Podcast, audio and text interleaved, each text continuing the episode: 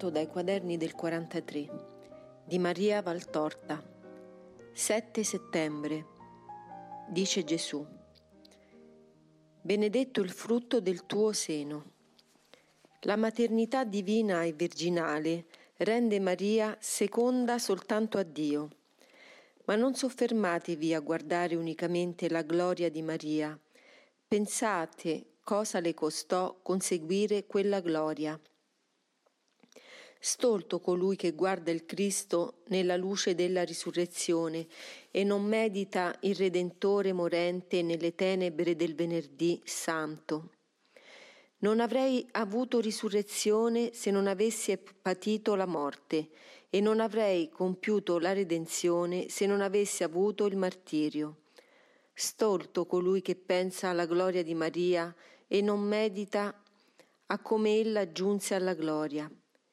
Il frutto del suo seno, io, il Cristo Verbo di Dio, ha straziato il suo seno. E non capite malamente le mie parole. Non l'ho straziato umanamente.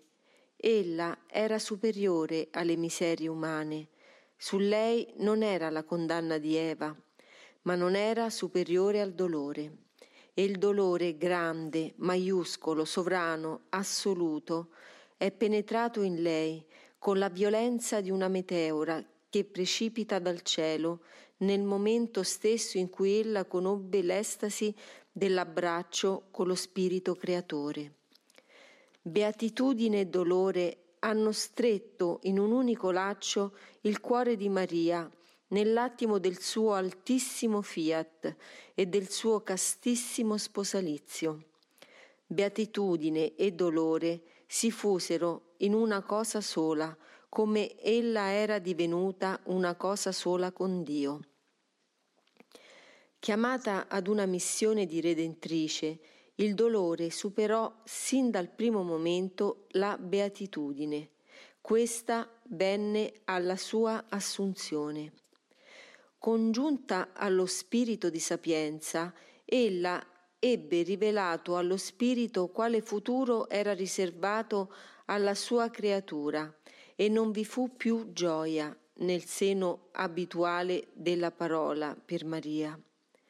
Ad ogni ora che passava, mentre mi formavo attingendo vita al suo sangue di Madre Vergine e nascosto nel profondo, avevo inenarrabili scambi di amore con la Madre mia un amore e un dolore senza paragone si alzavano come onde di un mare in tempesta nel cuore di Maria e la flagellavano con la loro potenza.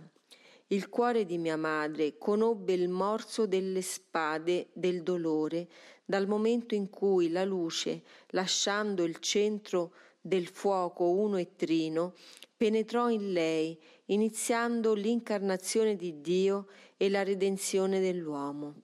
E quel morso crebbe ora per ora durante la santa gestazione, sangue divino che si formava con una sorgente di sangue umano, cuore del figlio che pulsava al ritmo del cuore della mamma, carne eterna che si formava con la carne immacolata della Vergine. Più grande il dolore nel momento in cui nacqui per essere luce ad un mondo in tenebre. La beatitudine della madre che bacia la sua creatura si cambiò in Maria nella certezza della martire che sa più prossimo il martirio. Benedetto il frutto del tuo seno. Sì, ma io a quel seno che meritava tutta la gioia destinata ad un Adamo senza colpa, ho dovuto dare tutto il dolore e per voi, per voi la pena di addolorare Giuseppe, per voi il perpuerio fra tanto squallore, per voi la profezia di Simeone che le rigirò la lama nella ferita, ribadendo e acutizzando il morso della spada. Per voi la fuga in terra straniera, per voi le ansie di tutta una vita, per voi gli affanni di sapermi evangelizzante e perseguitato dalle caste nemiche, per voi lo spavento della cattura, il tormento della molteplice tortura, l'agonia della mia agonia, la morte della mia morte. Sono stato raccolto sul seno che m'aveva portato con una pietà quale più non poteva essere, ma in verità vi dico che tra il mio cuore fermo al moto vitale e squarciato dalla lanciata e quello della afflittissima che mi teneva in grembo non vi era differenza di vita e di morte. Il cuore di Maria ed il suo seno erano uccisi come ero ucciso io, l'innocente. Ai miracoli connessi alla redenzione, noti ed ignoti, palesi a tutti o rivelati ai privilegiati, aggiungete anche questo, del continuare della vita in Maria per opera dell'Eterno dopo che il suo cuore fu spezzato dal e per il genere umano come quello del figlio suo Gesù. Voi che non sapete e non volete sopportare il dolore, lo pensate che dolore sarà stato quello della benedetta, dell'Immacolata, della Santa, portare in sé un cuore lacerato, morto, abbandonato e vedere sul suo seno raccolto un corpo senza vita, straziato, sanguinoso, livido, che è stato il corpo del figlio, la carne della sua carne, il sangue del suo sangue, la vita della sua vita, l'amore del suo spirito. Voi mi avete avuto perché Maria ha accettato, 33 anni prima di me, di bere il calice dell'amarezza. Sull'orlo della coppa che ho bevuto, fra sudori di sangue, ho trovato il sapore delle labbra di mia madre e l'amaro del suo pianto era fuso col fiele del mio sacrificio. E credetelo, di farla soffrire lei, che non meritava il dolore, è stata per me la cosa più costosa. L'abbandono del padre, il dolore di mia madre, il tradimento dell'amico in cui erano tutti i tradimenti dei futuri. Ecco le cose atrocissime del mio atroce strazio di Redentore. La lanciata di Longino, in un organo ormai insensibile al dolore, è un nulla al paragone. Io vorrei che per il dolore che ha straziato mia madre per voi, voi le deste amore.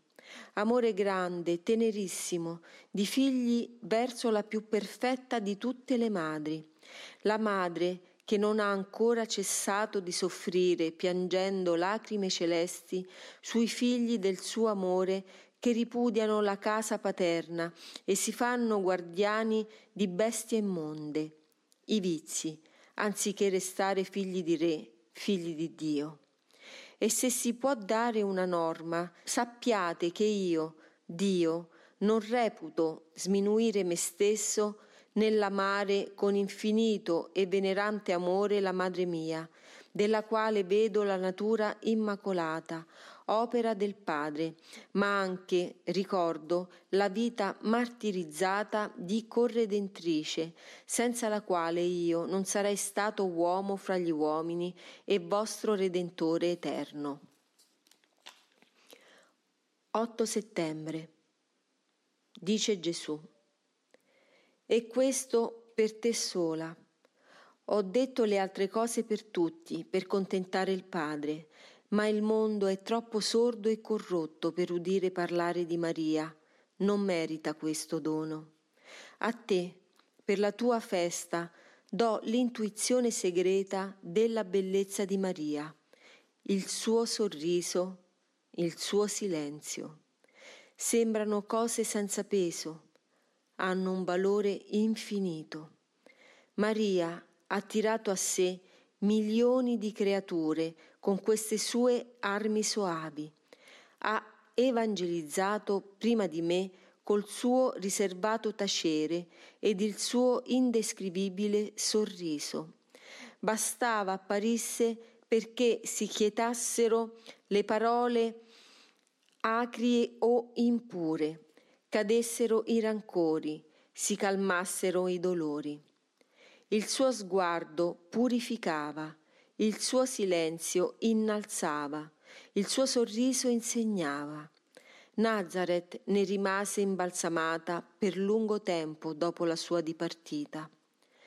La Chiesa nascente si consolidò per virtù del suo silenzio e del suo sorriso, eloquenti più di tutte le parole, perché da essi traspariva il volto di Dio e la verità della sua missione. Non ti chiedo che di guardare e imitare la madre mia e tua. Cresci in bellezza spirituale per somigliarle. Impara da lei il silenzio che parla a Dio e di Dio e il sorriso che insegna la fede, la generosità, la carità. Guardala sempre, la dolce madre mia, per vederla nitidamente nell'ora della morte. Chi muore Maria ha subito Gesù. Contempla Maria e ricevi la mia pace. Non occorre altro per essere felici. 10 settembre. Dice Gesù. Figlia, Leggiamo insieme gli ultimi versetti dell'Ecclesiaste. Se egli era sapientissimo, io sono la sapienza di Dio, infinitamente a lui superiore perciò. Ma come esso istruisco il mio popolo, lo istruisco da venti secoli. Ho iniziato l'istruzione con la mia parola e l'ho continuata attraverso la parola dei miei servi diletti. Ma fra gli istruiti del mio popolo ho dei discepoli di predilezione, ai quali il maestro diviene oltre che maestro amico e con ricchezza di re apre loro le porte dei tesori delle confidenze e delle rivelazioni. Io prendo per mano questi prediletti e li porto meco nei penetrali segreti e li rendo capaci di ricevere la mia parola, data con un'ampiezza che è riservata ai miei novelli Giovanni. Mio piccolo Giovanni, ti affido la mia parola, trasmettila ai maestri, che ne usino per il bene delle creature. Essa viene dall'unico pastore, dal pastore buono che ha scritto la verità della sua parola col sangue suo.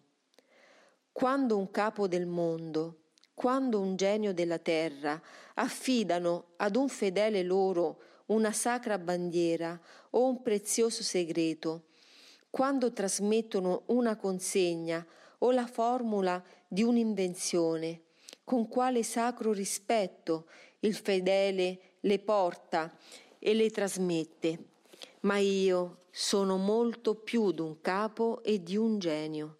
Io sono Dio, Verbo e sapienza del Padre, Signore e Redentore vostro. La mia parola non serve soltanto a dare un bene della terra, ma a dare il bene che non muore, la vita eterna. Non c'è perciò cosa più sacra e preziosa della mia parola ricevila con l'anima in ginocchio e il tuo amore sia l'incenso che purifica il tuo cuore che la riceve, la tua mano che la scrive, la tua bocca che la ripete, il tuo occhio che la legge.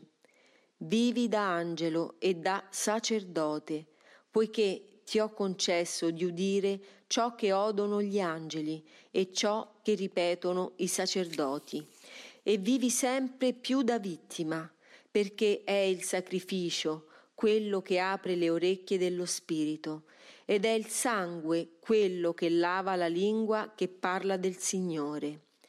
In questi giorni che precedono la festa della croce ho un immenso bisogno di anime crocifisse.